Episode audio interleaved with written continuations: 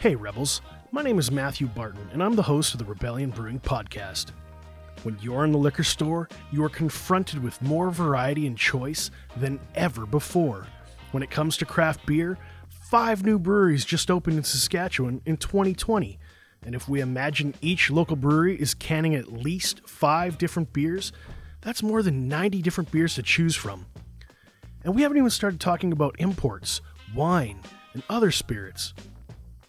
That's why stores employ experts like sommeliers and cicerones, people who have a trained palate and a vast knowledge of products and styles.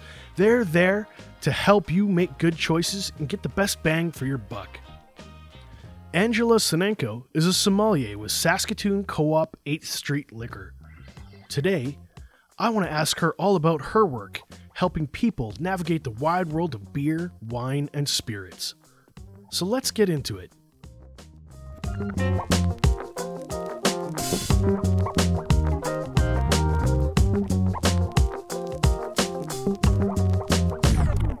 Angela, welcome to the show. Hello, thank you for having me. How's it going in COVID times? It's been good. It's actually quite busy at the liquor store in COVID times. Believe it or not, people are drinking a lot. Nowhere to go, nothing to do, might as well have a beer.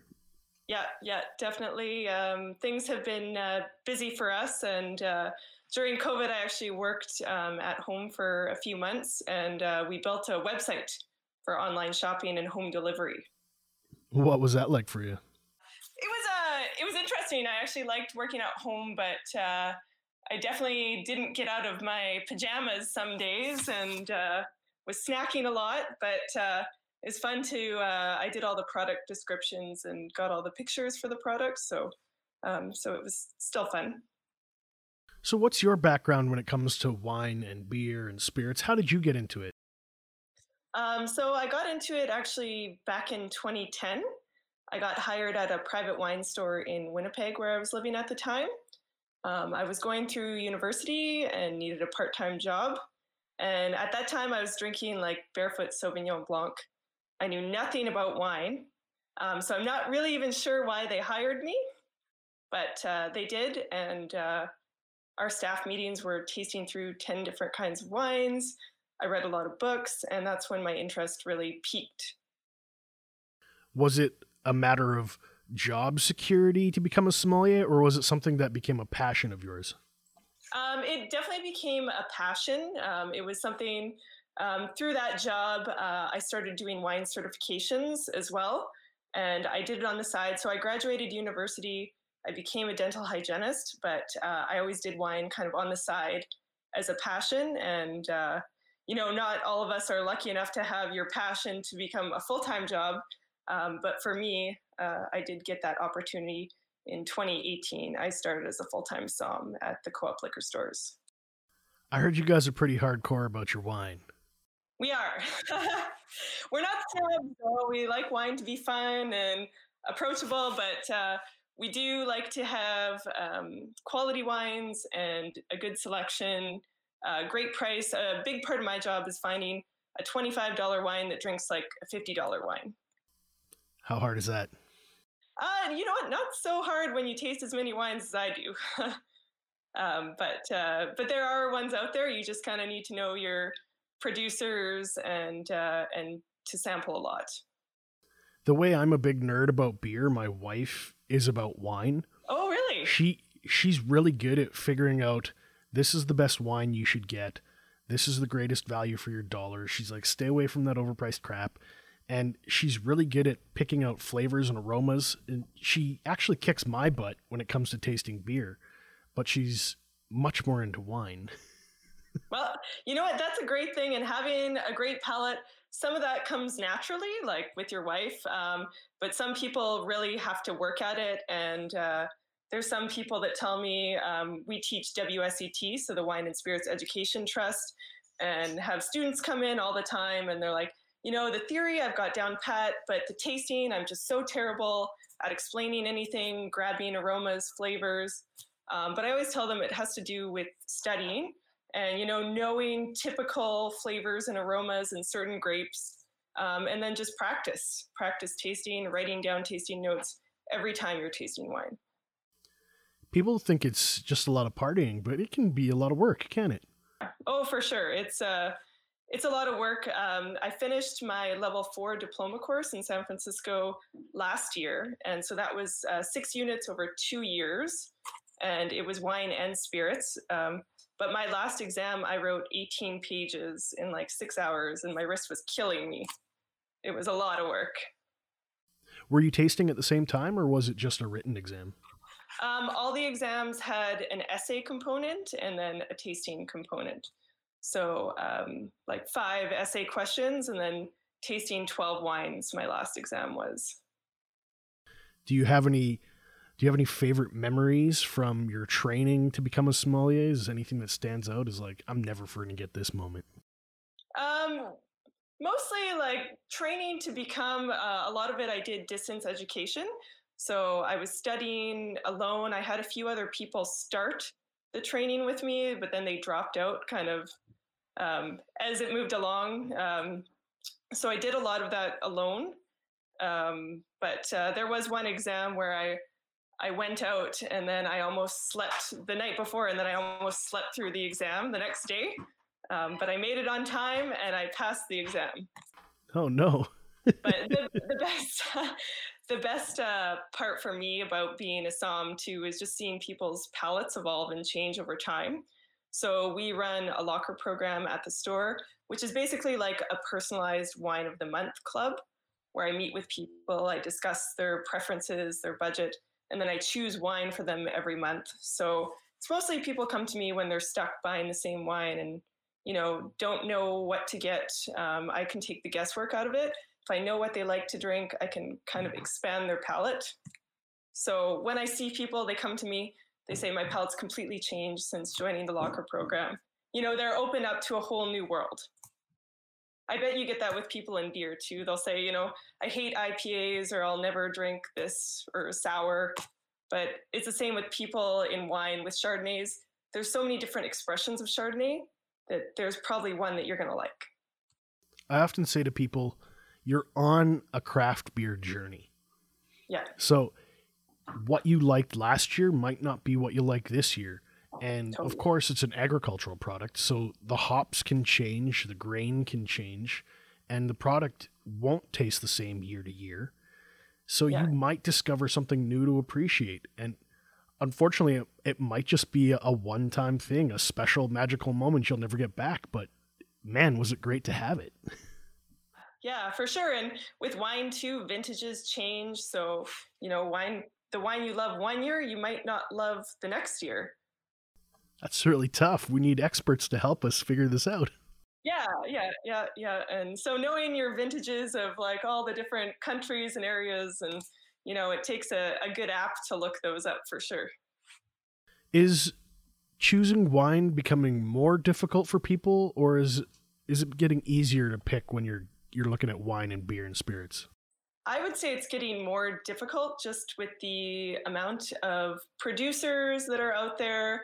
And then there's so many people experimenting, doing new different styles that kind of aren't what that region is known for. So if you buy, you know, especially in the New World, like in Australia, if you buy a bottle of wine, it might not be typical to what that region is known for anymore. And it's definitely hard for people to know. And a lot of people buy wine based on the label, believe it or not. But it doesn't mean the juice is actually good. What would be some tips for people looking to buy a bottle of wine? Well, first of all is to talk to somebody in the wine store, somebody that's knowledgeable, somebody like me. I'm really lucky in my job. I get to taste a lot of the products that come into the store, and it's all about personal preferences. So there's no like right or wrong in wine. There's no, this wine is terrible, this wine is good. You know, what's good to me might be awful to you. But if you come in, you know, tell me what you like and what you normally drink, kind of what your normal ballpark budget is, then I can find something comparable or something new and exciting that you would like. If you can't talk to anybody, there's a few apps that I use. Wine Spectator has a $3.99 per month subscription, and so it has ratings of wines. I'm not huge on wine ratings because it's very subjective, but it gives you like a ballpark and a description of the wine. I think we're encountering that difficulty when we're launching new beers that people aren't used to and don't know what to expect. So when we started with IPAs, 5-6 years ago, barely anyone drank an IPA, and they were just like, oh God, this is so gross and it's terrible. But the hardcore beer geeks, they were like, this is amazing. And finally we have good IPAs here. And it, after about 2 or 3 years, you realize you'd see those same people who in the beginning would never drink an IPA. And they're like, IPA is my jam. It's all I drink. I want nothing else.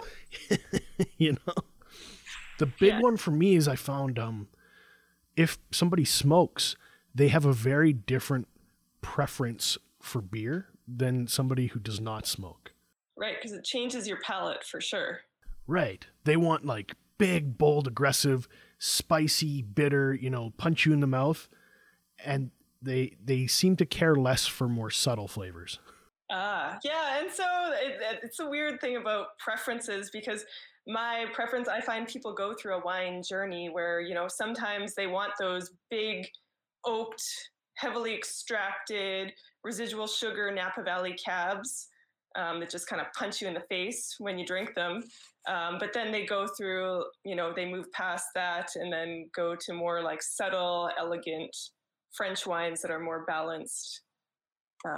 In that way. So it is a lot of it's personal preference, but then it's also expanding your palate. So I tell people to never close themselves off to a certain grape varietal or a certain country, because they can really miss out on a whole world of wine. If you had to pick one wine to recommend today, what would it be? Ooh, that's a good question. We have a line from Italy. It's Rocca di Castagnoli. We get them direct. So we order a pallet at a time from the winery. So it comes at a better cost to the consumer. And so we have a few different Chiantis. One's a very, very affordable price at $16.99. And a lot of our like real wine geeks, that's their everyday drinking wine. Their table wine? Yeah. My wife's always talking about that. And you're not making bank with it, but, we just get a really great price on that. So nice. It's like it's $30. That's a good value. And you're getting a $30 one for $16, You bet. My wife will often see the sales in the flyers. Yes. And immediately she'll be like, that one, that one, that one. She'll circle them. She was like, these are all way undervalued. She's like, I'm going to get them right now. Yeah. And we actually just had a fine wine sale over Thanksgiving, and we were selling off wines basically at cost. And so it was a great deal. And we have some Cyber Monday deals on our website. And so there's always sales and lots of sales coming up over Christmas too. And so when your favorite wine goes on sale, in the flyer, you got to run out and get it right away before it sells out. I feel like wine drinkers are paying very close attention. Yeah. Beer drinkers are more casual. They're like, I'm going to get that today. Boink. And then they take it. Yeah. And people that know their wine. And I mean, wine generally, like you can be paying $50 a bottle for wine, whereas beer like is typically in a lower price range. So, to try a new beer that's, $20 for a 4-pack versus a new wine that's $50, it's not as much of a risk for some people. What do you think is going to happen this season? What are you guys anticipating happening for the Christmas season? Do you think it's going to slow down or pick up and be normal? Definitely we run events in our tasting room every week. So different themes like, different grape varietals or different countries that the public can sign up for. We've had to kind of limit our capacity because of new COVID regulations. So we've seen, that not as many people are going out for events, but we're also doing dinners with the Saskatoon Club every month. And those take place in different rooms where they can really space people out. So we've seen a lot of attendance, like our one on December 10th is sold out already, but not as many private events. We normally do a lot of private parties for businesses, and a lot of those businesses are coming and we're doing online Zoom tastings for that instead. We've discussed doing Zoom tastings as well. We just haven't really fully wrapped our heads around it. Yeah, it's the logistics of it. Yeah. One of the things we're looking at is figuring out home delivery. Yeah. And I know we've teamed up with Co-op to do home delivery in Saskatoon. Yes. So we actually have a deal with Rebellion starting tomorrow. If you buy 6 Rebellion products, either 6 4-pack cans, or you could even buy just single bottles as well, you receive free delivery on your order, and that's for the whole month of December. So starting December 1st, and then yes, all the way through to the 30, is it 31? Yes. Yeah, so it's a great deal, a great time to stock up on beer for Christmas. And you just had the release of Pandemonium, which I'm excited to try. Do you like coffee? I do. I love coffee. It's a coffee blonde latte, kind of golden coconut, big coffee flavor. Like the coconut adds a little more of a creamy character, but it's not super punchy in the mouth. Oh, awesome. That sounds amazing. Right up my alley. One of the interesting things that we talk about is how Saskatoon has a bit of a different personality than Regina when it comes to craft beer and spirits and wine. But one of the things that we were learning was Saskatoon has a real desire for home delivery. So I'm really excited to hear that you guys are kind of filling that niche and meeting that market. Yeah, for sure. And it was something kind of we had been talking about for a long time. And when COVID hit and people weren't going out, it just seemed like the right time where we're like, okay, we're going to do this. And, like 5 of us, we hunkered down and we just worked and we built a website in a few months. And it's beautiful, ShopFlickerYXC.ca. And you can get same day delivery. There's 2 delivery windows, 1 to 4 p.m. or 6 to 9 p.m. So it's actually quite convenient. I was taking a look at the website. It does look really good, and it's easy to use. Yeah. I mean, I'm a technical nerd. I like looking at that stuff and seeing how smooth it transitions and how hard is it to check out, and it's not hard at all. Yeah, we definitely wanted it to be user-friendly and really easy to navigate.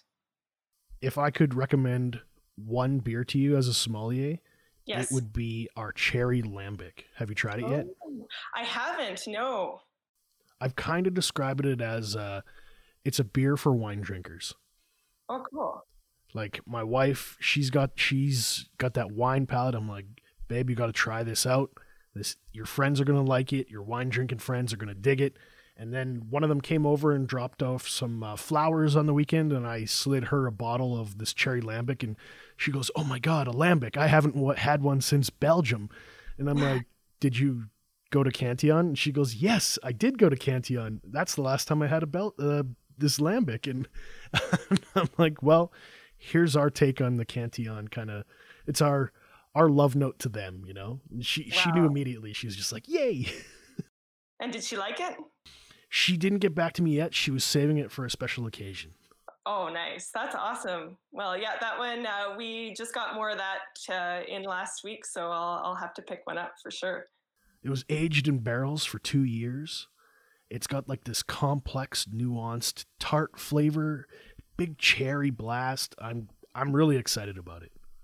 That's awesome. One final parting note, if people want to find out more about what you're doing and maybe they want to track you down at the store and ask for your advice, what should they do? You can email liquor@saskatooncoop.ca to get in touch with me, or you can phone the store. I'm based out of the 8th Street location. The phone number is 306-242-3030. Or you could just stop on in and ask for me, and I'm usually around and available. Awesome. Yeah. Angela, thank you for your time today. Hey, well, thanks so much for having me. I appreciate it. Cheers. Cheers.